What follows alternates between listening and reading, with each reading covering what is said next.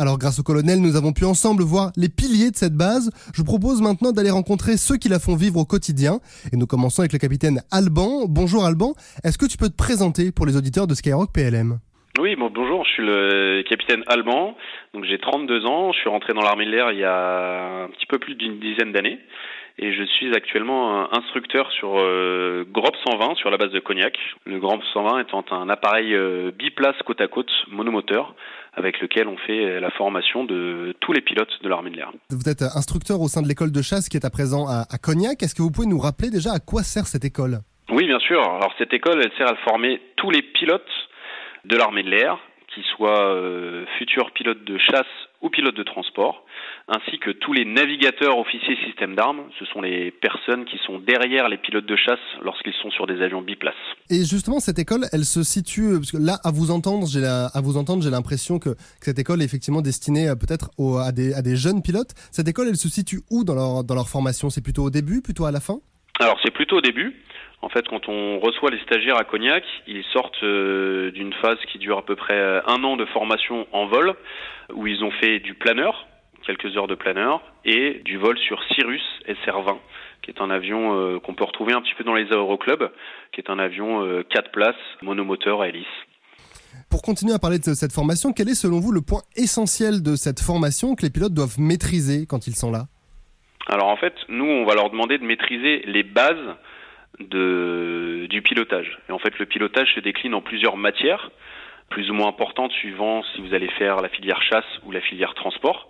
Et le but, c'est que les stagiaires, quand ils sortent de notre formation, ils soient capables de maîtriser les différentes bases du pilotage. Donc ça va être les bases du vol à vue, c'est-à-dire être capable de voler en dehors des nuages, les bases du vol euh, sans visibilité, d'être capable de voler dans les nuages, ça va être aussi les bases du vol en formation à deux avions, les bases de la navigation, comment est-ce qu'on va d'un point A à un point B euh, dans le ciel par exemple, et puis ça va être aussi tout ce qui est une partie traitement de panne, comment est-ce que euh, j'apprends à gérer une panne dans mon avion. Voilà, donc c'est un petit peu tout un panel qu'on leur demande de maîtriser pour pouvoir poursuivre leur formation, soit dans la filière chasse en restant à Cognac sur euh, et en changeant d'avion, en passant sur Pilatus euh, PC21, ou alors dans la filière euh, dans la filière transport, où là à ce moment-là la formation se continue à Avor, à côté de Bourges, sur un, un, mini avion de transport, on va dire, qui est avec deux moteurs et une dizaine de places à l'arrière, qui s'appelle le Xingu. Combien vous êtes vous au sein de, de l'école de chasse Et on a déjà évoqué quelques quelques modèles, mais globalement, quels sont les avions que vous avez pour pour assurer la formation? Alors on est euh, environ 80 instructeurs euh, vol et puis une trentaine d'instructeurs simulateurs plus euh, des secrétaires, des gens qui vont s'occuper de l'administratif, ça fait environ 150 personnes si vous voulez au sein de l'école d'aviation de chasse. Et en termes d'avions, alors à Cognac, il y a le GROB 120 là où je suis instructeur, où là on s'occupe de la formation, ce qu'on appelle tronc commun, avant d'orienter les jeunes dans la chasse ou dans le transport. Et il y a aussi le Pilatus PC-21, qui là est un avion, un mini-avion de chasse à hélice, si vous voulez, avec euh, l'élève pilote devant et l'instructeur euh, derrière. Globalement, les avions, ils sont adaptés pour les élèves ou est-ce qu'on les lâche euh, dans le grand bain, si je puis dire? Non, non. Alors en fait, on les on les lâche pas dans le grand bain tout de suite. C'est-à-dire que dans une formation spécifique, vous avez toute une partie donc sur avion euh, réel, on va dire, et mhm. toute une partie sur simulateur. D'accord, donc c'est les deux. Ça se passe pas en l'air. On fait les deux, et les deux sont très complémentaires. C'est pour ça d'ailleurs qu'au sein de cette école, on a des instructeurs pilotes et des moniteurs simulateurs. Et puis sur cette euh, sur cette formation, vous avez sur simulateur, si vous voulez, c'est les débuts. Vous faites la mission une première fois sur simulateur, et une fois que vous vous êtes bien rodé, eh bien vous pouvez ensuite la faire en vol avec un instructeur qui sera soit à côté de vous si vous êtes sur Grop 120, soit derrière vous si vous êtes sur euh, Pilatus.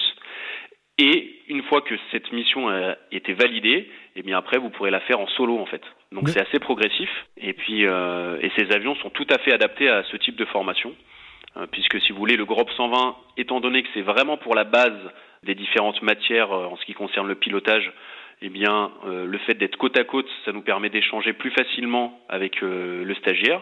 C'est un avion qui est capable de faire de la voltige, du vol en formation, mais qui est relativement basique, donc c'est parfait pour euh, ce qu'on a à faire.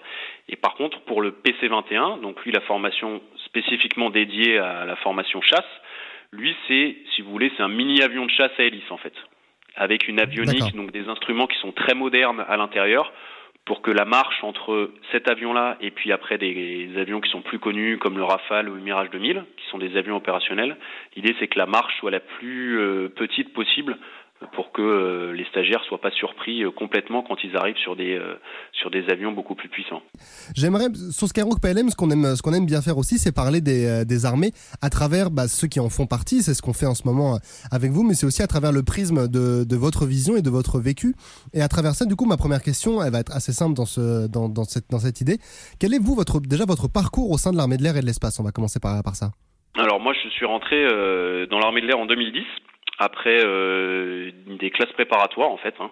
Donc j'ai fait des études euh, des études d'ingénieur. J'ai présenté le concours de l'école de l'air, l'école de l'air qui est située à Salon de Provence, et je suis rentré dans l'armée de l'air en 2010 pour euh, faire trois ans d'école d'ingénieur aéronautique en parallèle de ma formation euh, d'officier et mes, ma formation militaire et mes premières heures de vol. Ensuite, j'ai eu un cursus euh, classique de formation chasse de l'époque, mhm. c'est-à-dire qu'à l'époque on faisait d'abord salon similaire à ce qu'on fait aujourd'hui, puis cognac, et ensuite on allait euh, sur la base de Tours sur Alpha Jet. Voilà, donc avant l'école d'aviation de chasse se situait à Tours, c'est là que tous les pilotes de chasse et les navigateurs de chasse euh, allaient pour recevoir en fait leurs ailes de pilote ou de navigateur, ce qui se fait maintenant à Cognac. Et ensuite, après Tours, moi je suis allé à Caso, qui est si vous voulez euh, l'école d'application en fait de la chasse où une fois qu'on sort de tour avec euh, vraiment les bases du pilotage euh, d'un avion de chasse, là à Caso on apprend les bases de ce qu'on appelle la tactique, euh, la partie un petit peu plus militaire. Et puis j'ai fait un petit peu de, de transal sur la base aérienne d'Evreux. Et puis au bout de quelques années, j'ai décidé de devenir instructeur pour transmettre un petit peu ce que j'avais pu euh, avoir comme vernis dans la filière chasse et dans la filière transport pour pouvoir transmettre ça aux plus jeunes. Et c'est comme ça que je suis arrivé euh, à Cognac depuis euh, depuis trois ans maintenant. Du coup, vous êtes devenu moniteur, comme vous l'avez décidé. Est-ce que vous pouvez nous expliquer ou nous raconter les, les différences qu'il y a entre la formation actuelle, celle que vous dispensez, et celle que vous avez suivie à l'époque? Toute la première partie, j'ai fait exactement la même chose que les stagiaires que je forme aujourd'hui. Moi-même, je suis passé sur Grob 120, l'avion sur lequel j'enseigne actuellement. La différence, elle se fait surtout après, c'est-à-dire qu'avant, il y avait un avion qu'on appelait l'Epsilon, que certains, que certains connaissent bien, sur lequel on faisait toute la formation euh, chasse à Cognac, puis ensuite l'Alpha Jet à Tours, et on restait sur Alpha Jet à Caso. Maintenant, on a simplifié la formation et on a remplacé l'Epsilon et l'Alpha Jet par un seul avion, le Pilatus PC-21. Donc c'est de la simplification. Plutôt. Exactement. Donc ça évite aux stagiaires de faire le tour de la France euh, pour être formés et surtout ils vont rester relativement longtemps sur le même avion. Est-ce que vous pouvez nous raconter, euh, si vous en avez un en tête, votre, euh, votre meilleur souvenir finalement au sein de l'armée de l'air et de l'espace? J'en ai plusieurs en fait, mais c'est arrivé trois quatre fois depuis que je suis instructeur ici là.